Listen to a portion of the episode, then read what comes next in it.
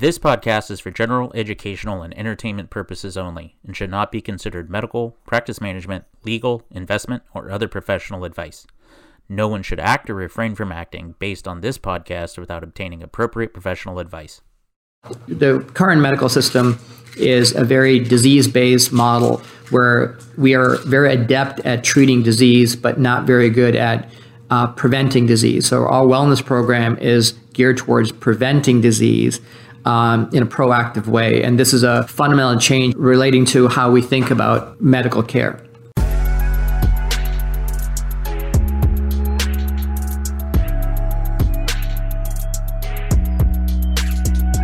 More than seven years after the American Medical Association officially recognized obesity as a disease, we still aren't doing all we can to treat the underlying factors that lead to costly and deadly diseases, such as diabetes, strokes, and cancer. You're listening to Gastro Broadcast brought to you by Gastrologics, the only group purchasing organization working exclusively on behalf of independent gastroenterology practices. I'm Andrew Souza, and our guest today is Dr. Naresh Gunaratnam of Huron Gastro in Ann Arbor, Michigan. He's here to talk with us about the role gastroenterologists can play in treating obesity, which he likens to a canary in the coal mine. Dr. Gunaratnam, welcome. Tell our listeners why treating obesity is so important. Yeah, um, so obesity is becoming an epidemic, and by 2030, half the US population is going to be obese. And obesity is linked to all the other things that affect the US population, um, such as diabetes, heart disease, um, cancer, and fatty liver disease. Uh, fatty liver disease is the most prominent thing that we have to deal with and is right now the most common liver disease, which is the leading cause of uh, liver cancer and liver cirrhosis. Uh, and one of the most common reason for liver transplant. So this is an epidemic that we want to address, and uh, we in gastroenterology are able to act before all of these other devastating things show up. Interesting. So why are gastroenterologists, more so than other doctors, in a better position to see what's coming in terms of disease? So we have a unique opportunity in gastroenterology to see diseases before they become uh, more serious. For instance, uh, we see diseases like reflux and fatty liver disease before heart attacks and strokes and cancer. So we in gastroenterology are able to act and uh, make a difference before all of these more devastating diseases show up. So fatty liver disease is the most prevalent liver disease that we treat. And if we can get patients to lose 10% of their body weight, the fatty liver disease goes away.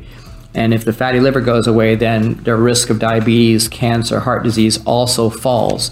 So this is a unique opportunity for us to be kind of the early warning system and make a difference before these other more devastating diseases show up. As I understand it, you developed a program at Huron Gastroenterology that is focused on weight management. And this is to get ahead of other problems that may arise? So the program is based around what we call the four pillars. Um, so we work on uh, nutrition, we work on uh, fitness, we work on uh, sleep, and we also work to help develop uh, stress management strategies um, called mindfulness.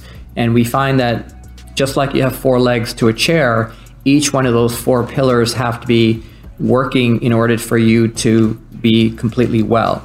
So again, you can't sit in a chair with three legs. So if you don't address all four pillars, you're not going to have true wellness. Where do you start? Yeah, so for nutrition, we start with a 12 uh, week intensive meal replacement program, which means that for 12 weeks we take give you a timeout from food. Basically, we um, allow you not to go and continuing your usual food habits and we give you meal replacements, which are basically um, complete nutrition that comes in the forms of shakes, bars, and soups. And so it helps break your habits that may have led you to obesity. So, for instance, if you went to McDonald's every lunch, that habit can be broken for 12 weeks. And when we re engineer the way you eat and your relationship to food, then uh, you're more likely to have sustained changes that will lead to sustained weight loss. After 12 weeks, uh, or during those 12 weeks, you work with uh, our dietitians and our team to learn about other foods typically called low glycemic index foods or whole food plant based diets or Mediterranean diets, which have been uh, diets associated with long term weight loss, but also long term wellness, meaning that the if you adhere to these diets, you're less likely to have diabetes, heart disease, and cancer. So, during that 12 weeks, we spend a long time educating you about why this type of diet is probably the best way to best diet to adhere to long term. And once you've started to help your patients change their eating habits, is there an exercise plan? We try to teach you just very simple life habits. So we're not trying to train you to run a marathon, but basically um, learn simple life habits that make natural movement part of your day. For instance, you park as far as your way as you can instead of fighting for parking spots close to your um, close to your uh, work we we may encourage you to take the stairs instead of taking the elevator and just naturally increase more mobility as you get more and more fit we're going to encourage you to start getting into more standardized fitness programs whether that's body weight exercise you do at home or whether you join a gym and work on high intensity training but our our in- introduction is very gradual, starting with just increasing your steps. And as you hit each milestone, we're, we're going to encourage you to try to achieve about 150 minutes of uh, regular exercise a week. I've also read that a lack of sleep can contribute to weight gain. And this is relatively new finding because what happens is when you're sleep deprived, there's a hormone called cortisol, which is a fight and flight hormone. And when your cortisol level is high, your body is worried that you're going to get chased by an animal. This is an ancient primitive reflex that was very helpful 10,000 years ago when you really were worried about being eaten by an animal and your body is worried that you're going to get chased by an animal. So it wants you to have quick fuel. And that quick fuel typically is simple sugars that, that are sugars uh, and simple carbohydrates. So you may have noticed that when you're sleep deprived, you're craving sugars and you may not want to eat them, but the sugars end up in your mouth. So this is sodas and candies and the white carbohydrates that we tell people not to eat, like high fructose corn syrup, white bread, white potatoes, white rice. Those high glycemic index foods that are craved when you, your cortisol level is high. So people don't realize that when you're sleep deprived, getting less than eight hours a day, your cortisol level is high, which then crave, makes you crave these simple sugars, which then leads to obesity. So by fixing the sleep, you also impact your weight.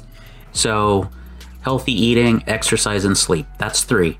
What's the fourth pillar? And then the final uh, um, pillar is just stress. So when you're ang- anxious and stressed, again, you activate your fight and flight response, and so again leads to high cortisol levels, which again makes you crave uh, simple sugars. So learning techniques like mindfulness and meditation and yoga, or learning to enjoy walking in the woods, all these little things that are, uh, if we can uh, make you adopt these. Uh, life skills, cortisol level will decrease and your cravings for simple sugars will also improve. What do you see as the biggest barrier to treating obesity as a disease? I think the biggest barrier is that uh, we don't we are not adequately trained. We were never trained during our residencies and fellowships and uh, the program that we have put together, I have spent uh, three, four years of self study, attending meetings, and what we have come up with is an evidence based program, no different than we treat uh, ulcerative colitis or Crohn's disease, because the therapies that we give our patients with inflammatory bowel disease are evidence based. And in the same way, we have approached our weight loss program or wellness program in a very evidence based scientific way. Beyond the issue of training, is the healthcare system set up to properly treat obesity? The current medical system is a very disease based model where we are very adept at treating disease, but not very good at uh, preventing disease. So, our wellness program is geared towards preventing disease um, in a proactive way. And this is a fundamental change relating to how we think about medical care. Insurance reimbursement uh, will um, allow you to treat fatty liver disease, so those office visits will be covered. But some of the other aspects of a program, such as our wellness coordinator and we I have a data analyst and dietitians require a component of self-pay. And that's how we have a, what i call a hybrid program which is partially in insurance and partially self-pay. To learn more about the huron gastro wellness program visit www.hgwellness.org that's www.hgwellness.org Thank you for joining us today. You can subscribe to receive new episodes and find more information about our guests and supporters at gastrobroadcast.com. Produced by Steadfast Collaborative.